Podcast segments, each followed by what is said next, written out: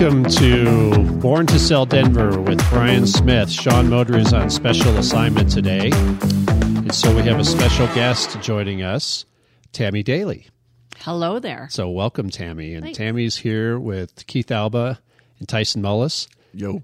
And uh, we are here to talk about stats. The stats just came out. New month, new stats. That's right, exactly. So, Keith, start us off. What are we going to talk about first? yeah, so we'll talk like we started last time with the average close price. Uh, when we're looking at the single family closed, our average sales price for last month was seven hundred thirty-seven thousand six seventeen. Astronomical number there, just in and of itself, which equated to a two percent, two point four percent actually increase over last month. Um, but over last year, down. Last year in this month, we were at seven hundred ninety-one thousand seven fifty-nine. So, Wow. Interesting kind of a, a number there, but I think if we look back at last year and what was going on in the market at this that this time in March, it was still at low interest rates. There wasn't that much uh, buyer fallout by by March of last year.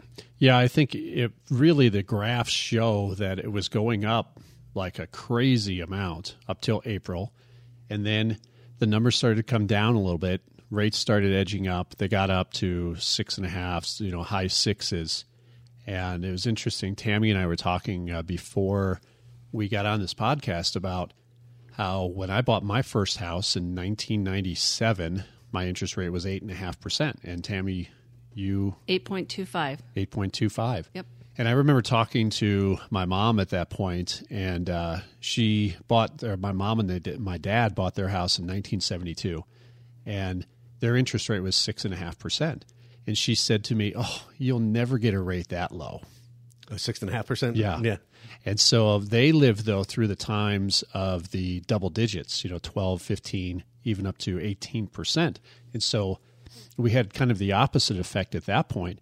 Now there was a little bit of shock from buyers, especially who saw rates go from 4% to 6.5% at a pretty you know, rapid pace. What was the average sales price back then, Brian? Well, uh, you know, the house that my parents bought, it was forty-two thousand dollars. Yeah. My house that I bought in 1997 in Platt Park was one hundred and fifty thousand. Wouldn't you like to have about ten of those right now? Right. Yeah, no kidding. At the risk of sounding old, mine was 85,000 for a duplex both sides. Wow. Wow. Wow. Where was that at? That was in Fort Worth, Texas. Okay. Okay. So uh, it looks like prices are trending up again. Yeah, and I, you know, expect that to continue. The, you know, we'll talk about this probably a little bit later, but for me, the story continues to be inventory or lack thereof. That's right. In fact, um, you know, I think the other part of that also is new construction. And we, uh, Colorado, actually, the population has increased by about 1.4 million since two, the year 2000. That's 50% growth. There's only nine cities in the country that have a population over 1.4 million. So, in other words, we added a major city to our state with the population that we've added. And construction hasn't kept up. You know, there's just not enough new construction going on right now to satisfy the 66,000 people on average that are moving to our state over the last 10 years. And it's going to continue. I mean, it's going to, we probably have 10 years of lack of inventory with the new builds and with resales. Right. Okay. Yep. And where is, where's the inventory going to come from? That's the question. And there are people that are out there. I'm having conversations with them, and they are in the need to move. They'd like to list their house, right? But they're at a three percent interest rate. So let's say they were looking to downsize. They're empty nesters now. They're looking to get into a smaller house, and they go to the mortgage company, and the payment's going to be the same for a smaller house than what they're currently in, and they're going to be at a six and a half percent interest rate. And for them, it's just not worth it. They'll stick with the pain of having a larger house than what they need, um, or a smaller house than what they desire, just because of the savings that they're making on those interest rates. Well, and we were saying earlier this year, the lenders would say a lot like date the rate and marry the house.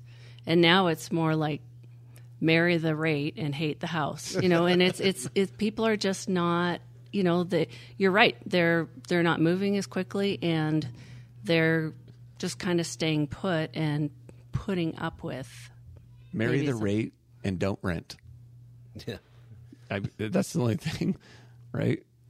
But real estate still is the best wealth builder that is out there. 100%. And, and so, yes, it's a little bit more painful in regards to the interest rate that these buyers are paying at the moment, but it is still a great vehicle for building generational wealth for you know families, for you know relatives, things along those lines. And so, I think there will become a point where people become a little bit more accustomed to the rates, where you know six in front of it isn't as shocking. Um, but until that until that adjustment comes, it's going to be uh, kind of par for the course of what we're experiencing now. Well, and historically, when there's a switch, uh, uh, an adjustment in rate, it's like an eight week adjustment period where people are like, okay, it's quiet for eight weeks. And then they're like, okay, this is the new new. And that, I mean, these latest numbers are way different than that. It's, we're still adjusting. Did you see recently that um, bo- the boomers are now the top buyers over millennials? I saw that actually. What do you think about that? Well, it's I, it's fun just sitting here. You guys talk about it and like generational wealth and wealth and interest rates and, and well, boomers now took over as the as the number one buying class, and they're the ones that have low uh, low mortgages. That interest really doesn't bother them, so they take the, all the equity when they sell their place and go purchase something. They're still going to have a low mortgage, if not no mortgage. Maybe they're cash buyers, Right. so those are the ones that are buying right now, and because interest rate really doesn't affect them as much. And here we are talking about eh, seven percent, six percent.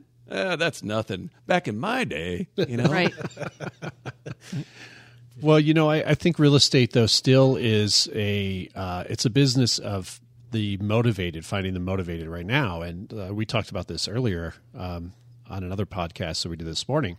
That um, I think the motivated are different than they have been in the past. You know, the past you could look for people who are having you know, like getting married, having kids, uh, getting job promotions.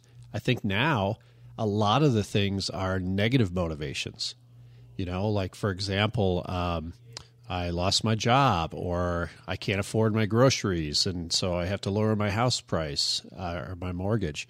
Um, you know, I'm possibly behind on my payment, things like that. Because, like, if you think back to 2007, 2008, which you know Keith and, and Tammie and I were were practicing real estate at that point. You you were still probably what ten years old, Tyson, and so um, you know at that point that was like wasn't that like forty percent of the business at one point was short sales and, and foreclosures. Distressed properties that would uh, qualify as it got up to at least a third for and held there for a long time. Probably spiked up to the forty percent and stuff. Yeah, and so you know we had thirty three thousand houses on the market in two thousand and nine, and looking at the numbers right now, uh, we have four thousand one hundred ninety six active listings, which is up.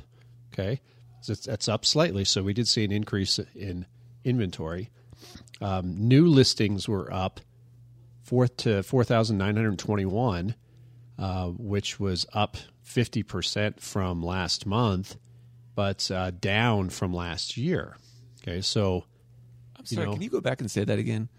I get, I get the world that we're in now. 4,200 active listings. How many? When you that number that you said thirty-three thousand. in in one month, No, it, it- At one time? yeah, All it- the time. all the time. Thirty-three thousand. I mean, What? So here's the thing. So here's how it looked. So you actually would pick up a buyer, and you could go look at twenty houses, and still be able to wait to make an offer because you know if you didn't get the first one you liked, you'd certainly get the second one. But the thing about it is, prices are going to keep going up in Denver as long as the the number of listings, the active listing stays down, and there's multiple offers on on every offer. Mm-hmm. And so I think a balanced market in Denver is probably somewhere between 10 and 12,000 houses on the market. And we're nowhere even close to that. We have 41 I mean almost 4200, right? So we're years away unless something catastrophic happens. We're years away from having a balanced market where in a balanced market your prices probably don't go up significantly but we're not anywhere anywhere close to that. Okay. Yeah. And and I don't see it coming. I, I think you're absolutely right, Brian, when you say something catastrophic is going to have to happen in order to bring that inventory. I've been watching the notice of election in demands on a weekly basis, and those average somewhere between I would say 70 to 100 a week that are starting that foreclosure process. Yep. But the really interesting part is you flip to the certificate of purchases that are actually issued 12 to 15 a week. So, somewhere in that foreclosure timeline, the buyers, borrowers are curing or selling and paying off the loans. And uh, it's just not hitting the market as a foreclosure, and, and they're not coming. Of those 12 to 15, roughly a third of them are going back to the bank. The, other, the rest of them the other two thirds are being bought by investors, mm-hmm. so LLCs, individuals, things along those lines, and they're going to flip, fix and flip them, or they're going to put tenants in them after they fix them up. Could you do you remember the the Excel spreadsheet that used to come out with the the notice of election demand list, and it was pages and pages and pages long. That was my door knocking list for the week. Is I would pull that up and I'd go out and start door knocking those doors. And I think that's a great lead generation strategy now is to get to those people and help them cure, find solutions for that. Or and one of the cures may be to list it and sell it before that public trustee sale. That's right, because back in two thousand eight and nine, people didn't have equity. Right. Now they have you know significant equity, and so they can cure, they can sell. Back then, it was kind of like, well, I'm just going to live here long enough until the bank kicks me out. Until they show up with the, you know the moving truck and the sheriff to to take me out, uh, Yeah. sort of a piece. But yeah, now it's people have equity. I would say people have equity so long as they bought greater than three years ago, or they had a sizable down payment, went with a conventional, something along those lines.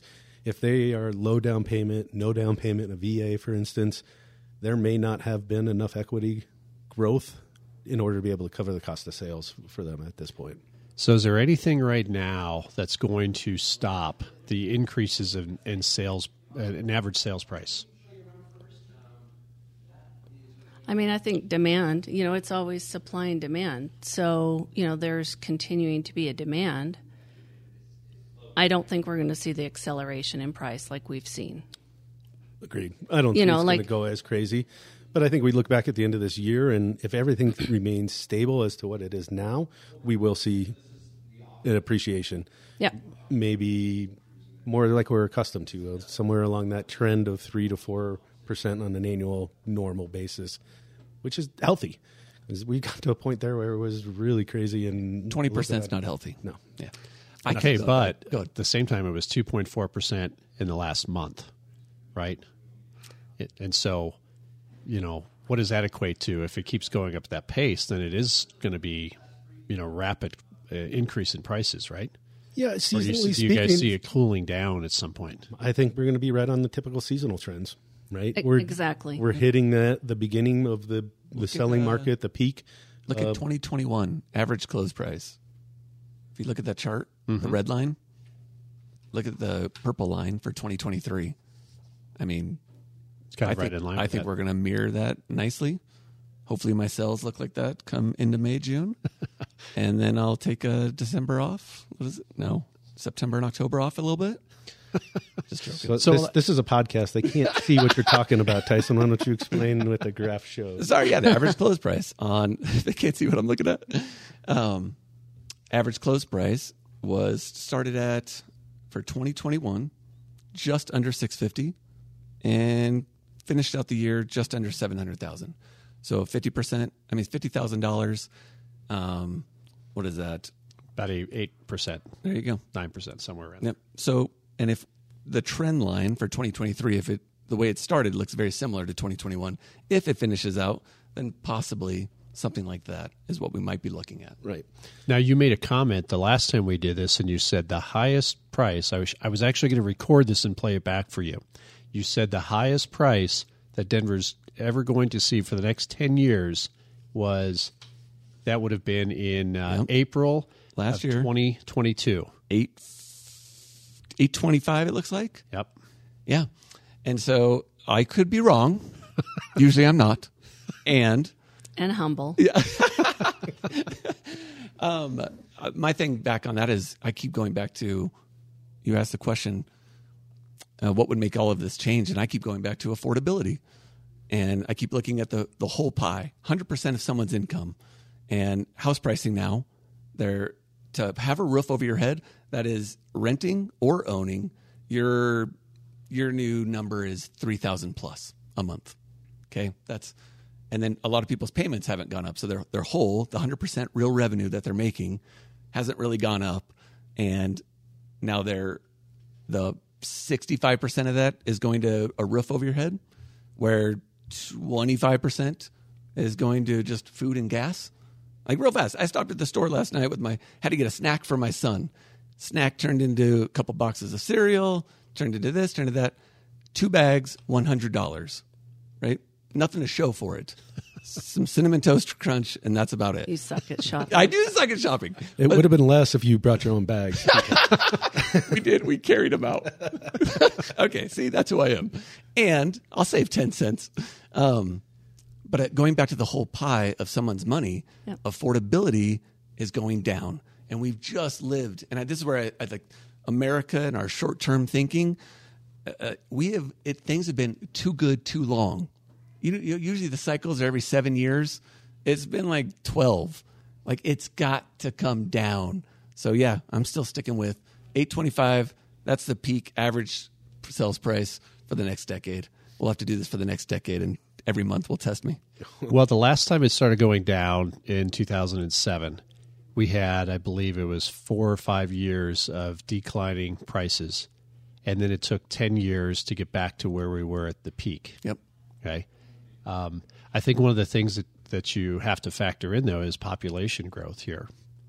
And, you know, without having enough new construction and having high levels of population growth here, that creates a situation where you have low inventory and you have people fighting over a small amount of houses. I mean, how many times have you guys heard the last couple weekends? Remember, like at the end of last year, the multiple offers on listings kind of faded away, mm-hmm. right? There were some good ones that got multiple multiple offers, but not like the previous year where there was 10 offers on every house. Now think about that. You had 9 people who wanted the same house, so you could have listed 9 more houses in that area and had enough buyers to satisfy that person. So, the end of last year, that faded away. However, I think we're starting to see more reoccurrences of multiple offers. Am I, Yeah. Am correct? Well, and I would say it, I didn't see so much a fade as it was like a light switch. It was, you know, it was mul- mega multi- multiple offers, and then it was crickets and sellers that hadn't been educated, and we were still trying to catch up. And they're going, "Why isn't my house selling?" And you know, like, and then now, yeah, multiple offers are back. It looks different this time. It's not as many. not as many, and the buyers aren't having to give up as much, right? They're still Yep. able to keep some of their contingencies. They're not having to come in with appraisal gap guarantees in most cases, I would say. The sweethearts of the properties, the ones that look the best in great areas that are priced appropriately, are definitely getting multiple offers. Um, and some of them are having to do some of those, you know, just uh, as is. We'll only do an inspection termination, won't get an objection type of a thing, but not as bad as it was, you know, last year and the year before. Right. Like we're seeing more like 5% above list price versus Yeah, 10, $1,000. 20. well, in March, it was the, the actual number is uh, 98.9%. I'm sorry, 99.8%. So pretty much 100% of list price. yeah. People and are that's paying. 0.9 percent up from the month prior. So Right. I think we'll see different And- when these closings happen. The numbers next month. But it's 6.6% lower than what it was last year. So last year was 106.4%. You had to pay for uh, you know a house over list price, and now you're paying list price. But I, I expect that number actually to go up. I bet you it's over 100% after April. I agree. I mean, this is March, right? And so we just came out of basically two weeks of spring break. So families are gone. They're not looking for houses. They're not going to be doing those sorts of things. We've got, you know, big holiday this weekend that's coming up. It's going to take buyers out of the market.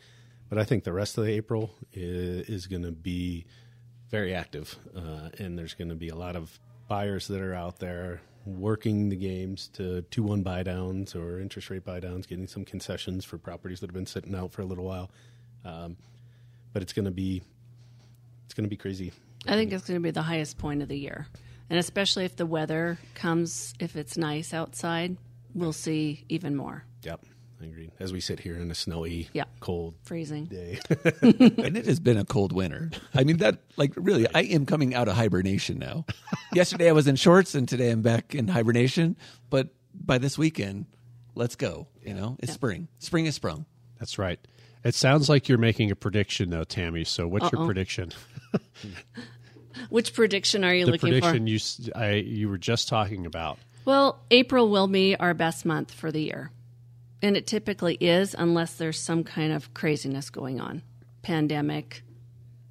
Let's make sure to that schedule her for May. And And- we're looking at these numbers, we can hold her to that. So Okay, so I am cheating a little bit because I I was watching the Megan Aller videos yesterday, and you know one thing that they pointed out was in May, you know that there's something special going on every weekend of May, which you know there's a Cinco de Mayo, there's Memorial Day, there's you know Mother is it Mother's Day in May, and so there's something every weekend, and that affects that affects Graduations, buyers you're right. graduations, and so April historically is our best month unless something weird is going on, and um, you know just looking at the numbers, I have my prediction for what I think are what will us. end the year Yeah, let's hear you it. want my here? Let's hear it, The yeah. average close price for the end of 2023 is going to be 716,000. seven hundred and sixteen? Yep. How's that Love it. compare to now? So right now, That'd be so this is, is this single family or is this single family and condos? This is single family, Okay,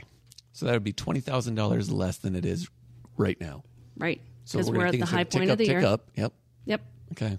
Well, and my big science ex- or big uh, math equation is that's three percent increase um, from the beginning of the year. Okay. Okay, good prediction. I do like it. I'll take the over. You're going to take the over. Okay. what do you think? Um, seven sixteen. We're at seven thirty seven now. Yep. Ay, ay, ay. I'd go. I'd go on the over, but not by much. If you gave me a different, if you gave me the number now, seven thirty seven, I'd take the under. What do you take on seven thirty seven? Shine up the crystal ball. Right? Rub my head a little bit. Um, I think it's going to be close. Keith I has a bald head, people. That's why he said that.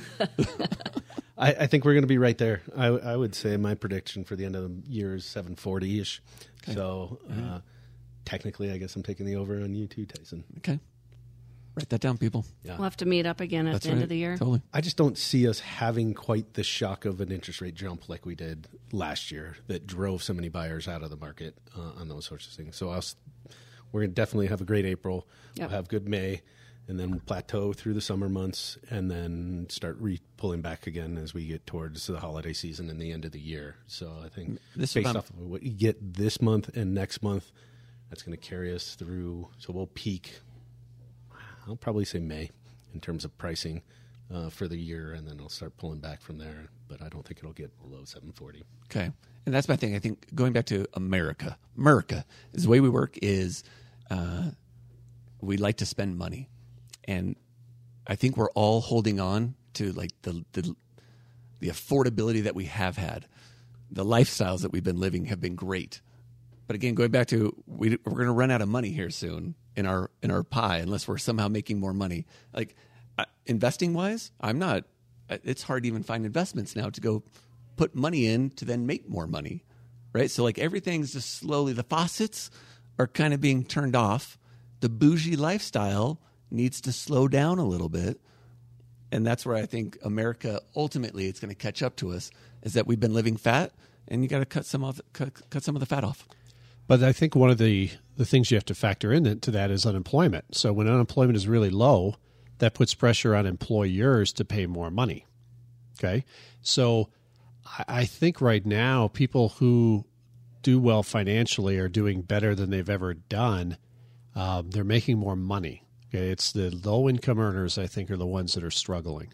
And I think you have a new, a completely new generation of people who work jobs like Uber. You know, like think about like when you were 16 years old you went and you got a job, and it was either McDonald's or it was the grocery store sacking groceries, or I worked in a movie theater, I worked in a golf course, but that was typically the jobs that you got. And, and then when you uh, graduated from high school, there was an expectation that you'd get a next step up job. And then when you graduated from college, you got your professional job. My first job right out of college, I was making $24,000 a year yep. with a college degree. Yep. Hmm. Okay. Now people are making the decision to have three gig jobs like Uber and yep you know, DoorDash, own their own fleet of Ubers. Yeah, and things like that. And it, it's completely different. So the entry level job as an employer is one of the hardest jobs to hire for right now because people would rather go have freedom to go drive Uber and make the same amount of money as somebody who could come to work for 40 hours a week and, and be in an office job, right? And so it's just a different mentality right now. Those people are probably making a little bit less money, but they're also having more freedom. But the people who have the professional jobs, you can charge more than you've ever charged before. You know, you look at if you go to, to see your doctor right now, the second that I step into that office, it's $180. Okay. $180 for, you know, what amounts to be a 10 minute conversation with a doctor, right? So that number's come up a lot higher. So people who are in the higher level, higher professional jobs are charging more than they've ever charged, making more money than they've ever made. And so that flow of money for that group of people is, and it's also the group of people who buy the houses, right? So in Denver, you know, think about the fact that if you're somebody who's graduating from from college right now and you're like, I have a job and I'm making seventy thousand dollars a year. I'm loving it right now. My first job, I'm making seventy thousand a year. How long does it take you to save up enough money to buy a place in Denver? Well, with an average sales price of seven fifty almost. Yeah, and the amount of money that you have to put down, right? At 10, least ten percent, right? Ten percent. Let's just say seventy five thousand dollars. How do you do that? Okay, live that, in mom and dad's basement. That's yeah, I guess so. There's more and more people living at home. I guess my point is is that there is a lot of money for certain sectors of people, certain groups of people. I think the ones who are really going to suffer are that first time home buyer. And if you notice NAR statistics, the first time home buyer percentage actually went down to like 18%.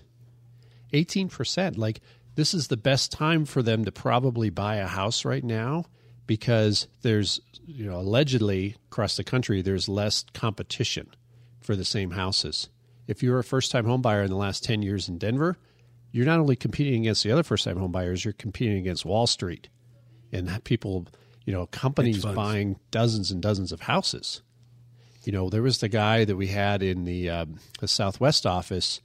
He sold 250 houses to one company, one corporation in one year, and they were all $500,000 houses, first time home buyer houses.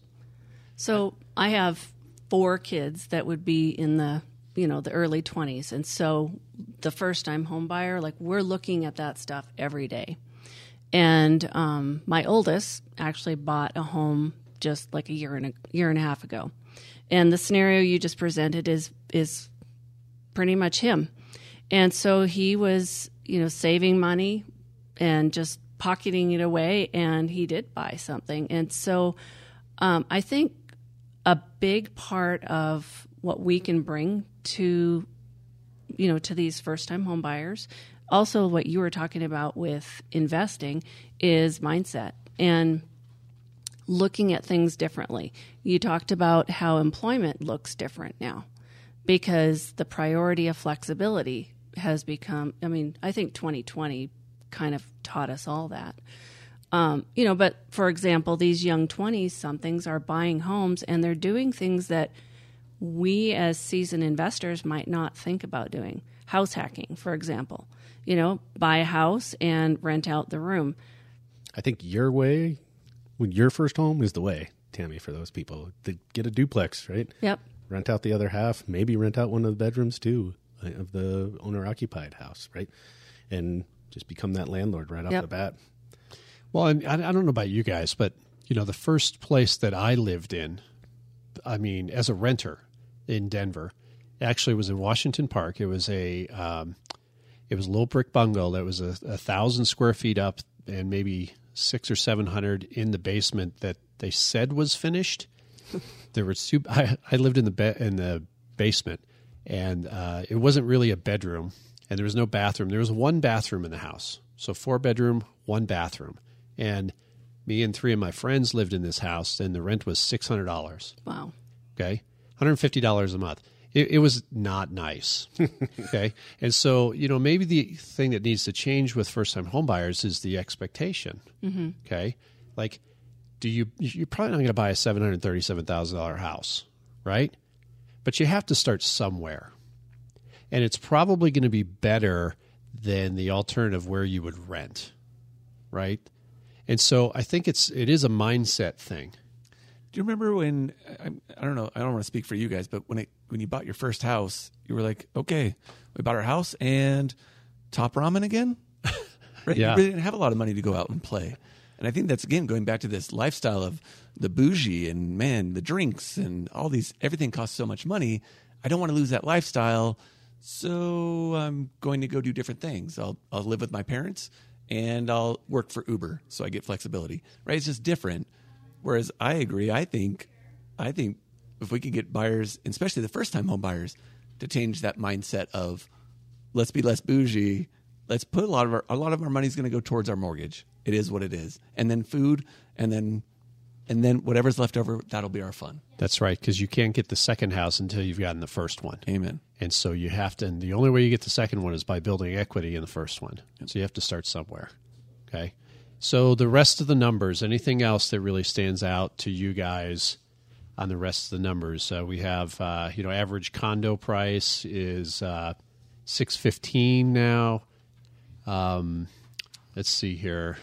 We have uh, No, price per average square foot. condo is four sixty nine. I'm sorry, four sixty nine. That was the median uh, single family. You're right. Four sixty nine is average condo.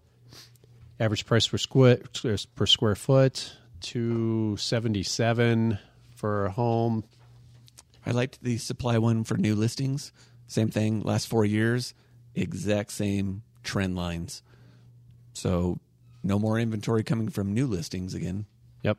Right. Month supply of listings is one point one month worth of listings.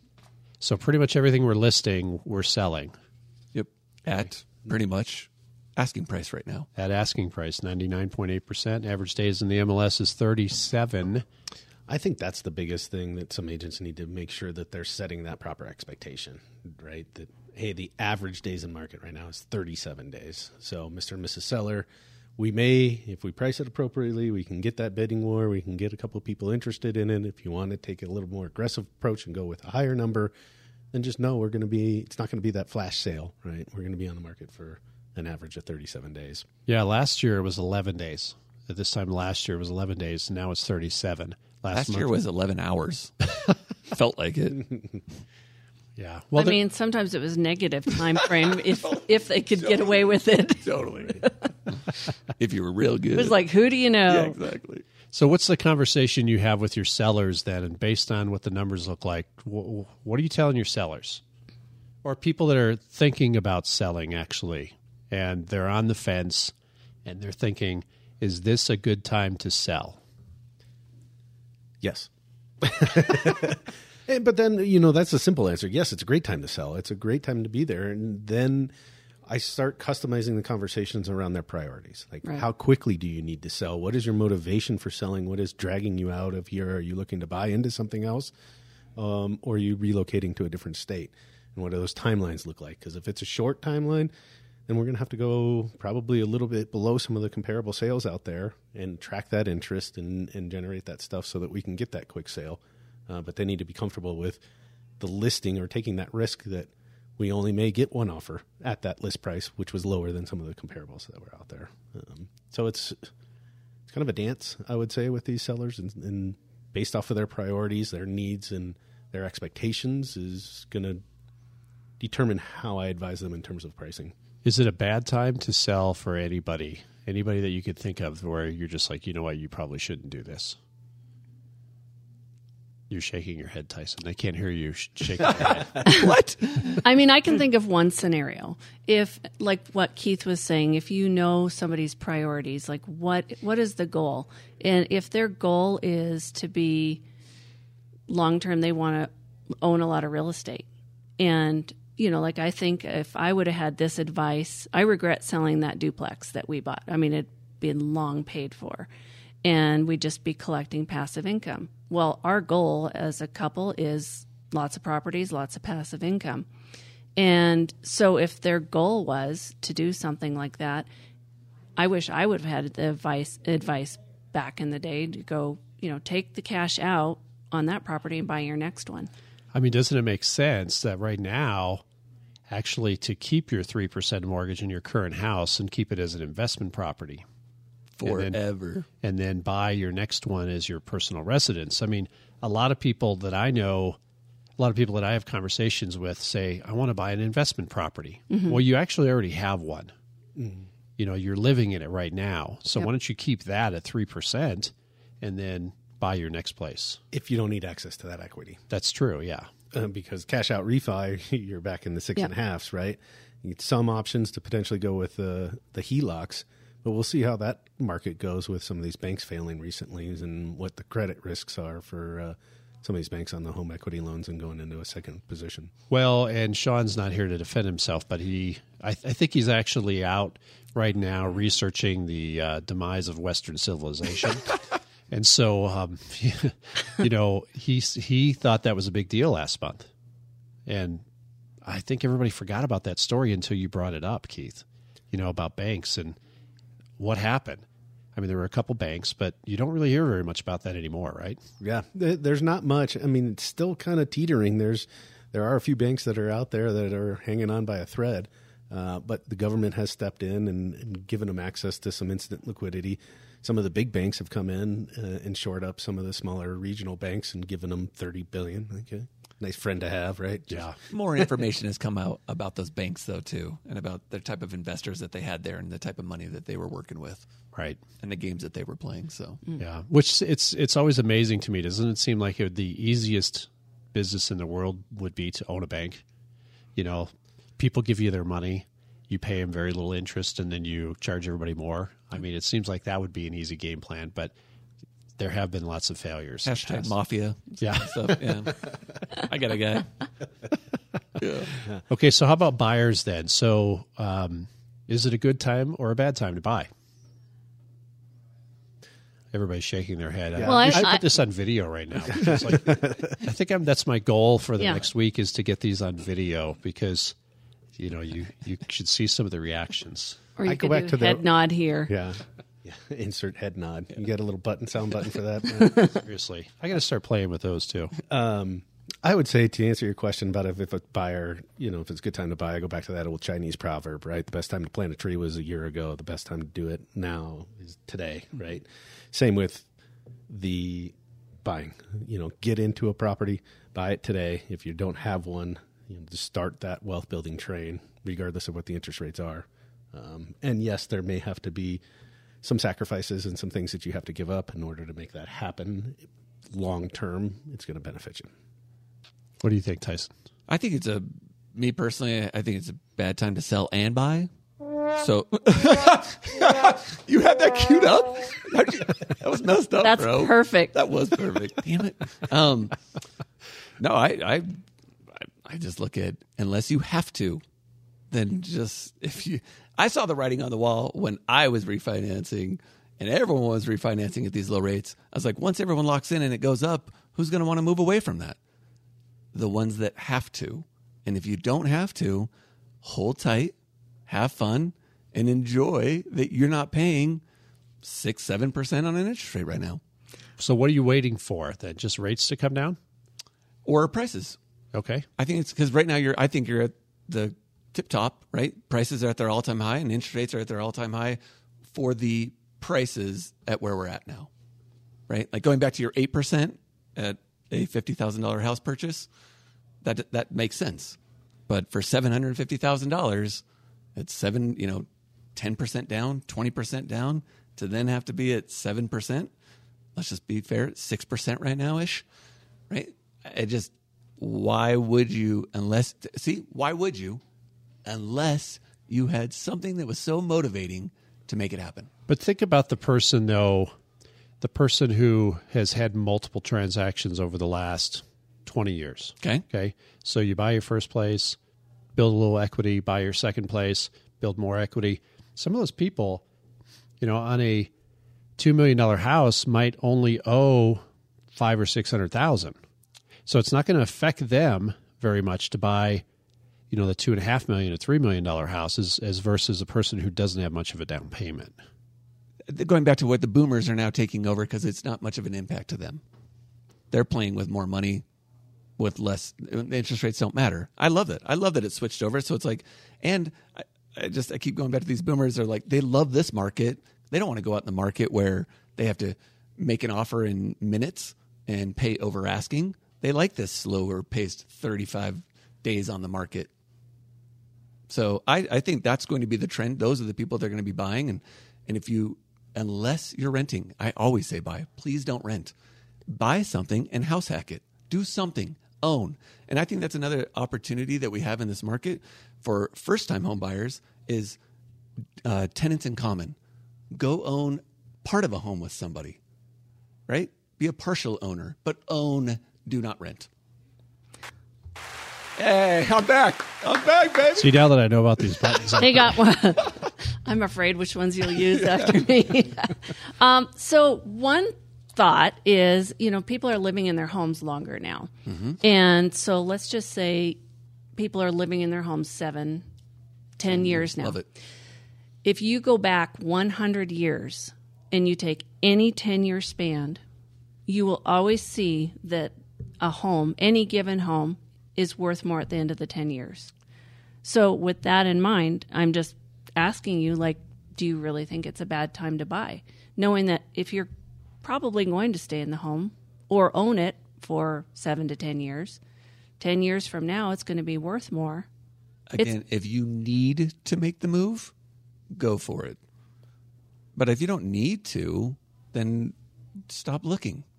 I think though that that you're trying to factor in timing the market too.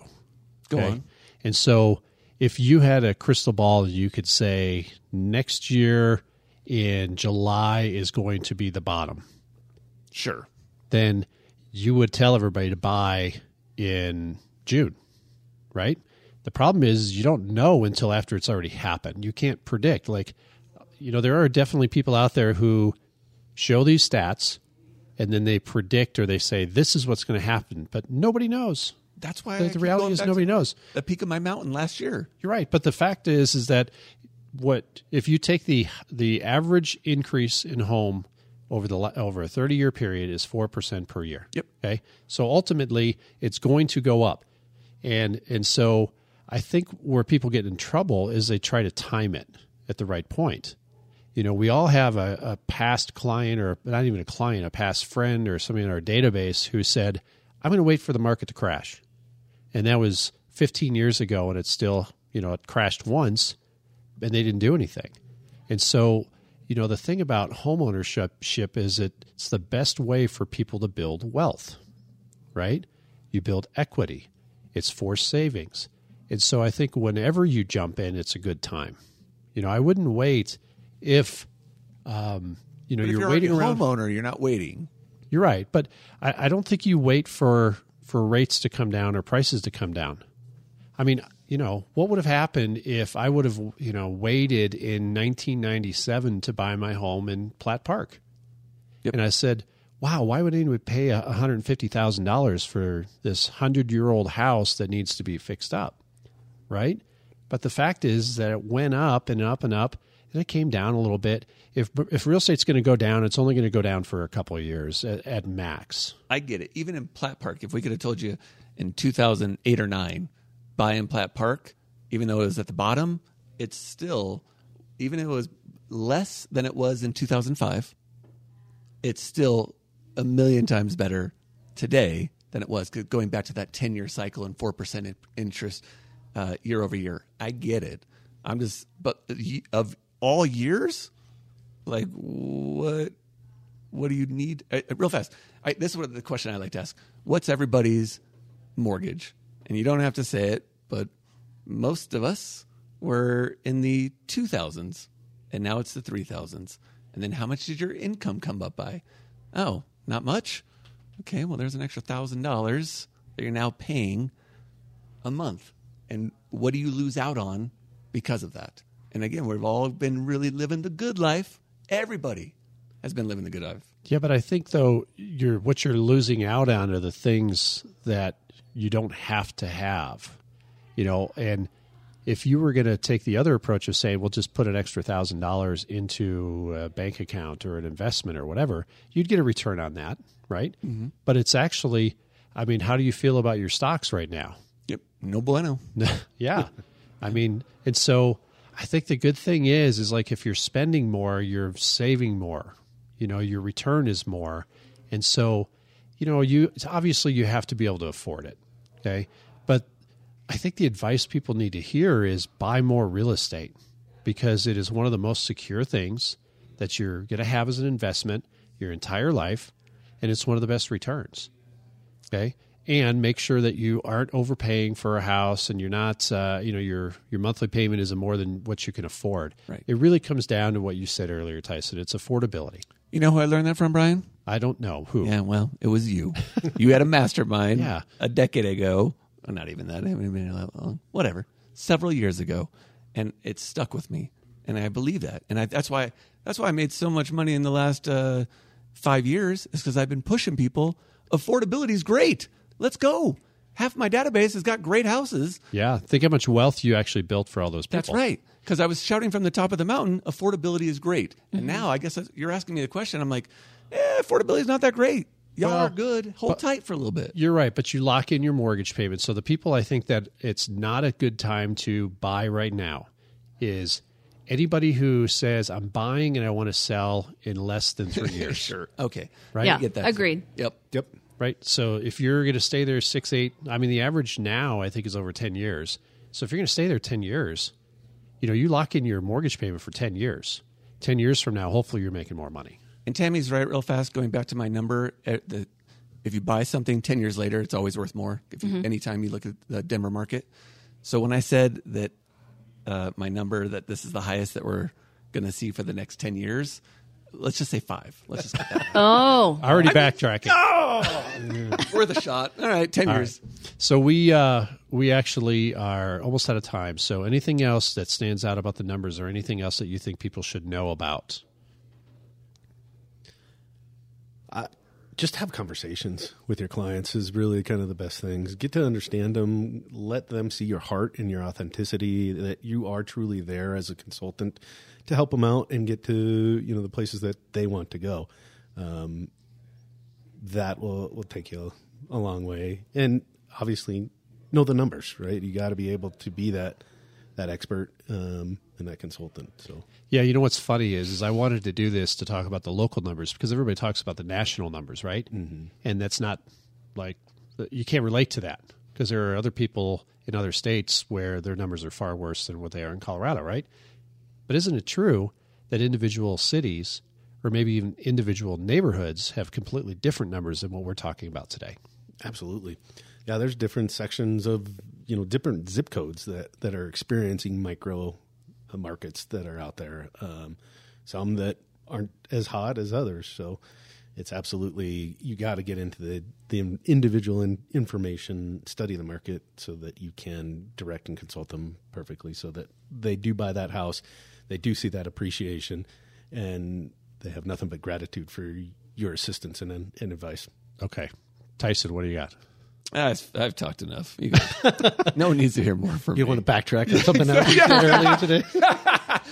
yeah, Keith. not going to go from five years to three. Yeah, three. All right. Um, Since Tammie's, yeah, there we go. There we go. I mean, I, I think along the lines of what Keith said is is working with agents that are not just in it for a sale, but they actually care about you and your goals. And um, you know, it's it we it's our job to tell the right story and to educate and to help control mindset. Like you know like by educating people. Uh, before this call i looked up what was the average sales price in denver for this these time frames and i looked it on zillow. And we were off by about $200000 Yeah. and so, what that tells me is what people are being educated by and what they see can be very deceiving. And so, our job to be educators and to really um, teach people what the truth is is huge, and there's a lot of opportunity for us. Yeah, I mean, I think Zillow uh, is very proud of my house, and so uh, yeah, education is key with people because people are in different situations, and and I think you know it isn't a matter of just spending more in the same place you're at. If you need a bigger house, you could send spend the same amount of money and go further out in the suburbs and get a bigger house for the same amount, maybe the same payment. And so it's really finding out what's most important for people. Some people need a smaller house. A lot of people downsizing right now. A lot of people moving back towards the city. They don't want to have the commute. I mean, traffic in Denver is is definitely a factor. And so you have to find out exactly what their priorities are and then you make the decision each person if it's the best time for them. So, that being said, I hope everybody enjoyed the podcast today. Thank you, Tammie Daily, for coming in and sitting with us. My pleasure. Putting up with us. and so I uh, appreciate everybody, and uh, we'll talk to you soon.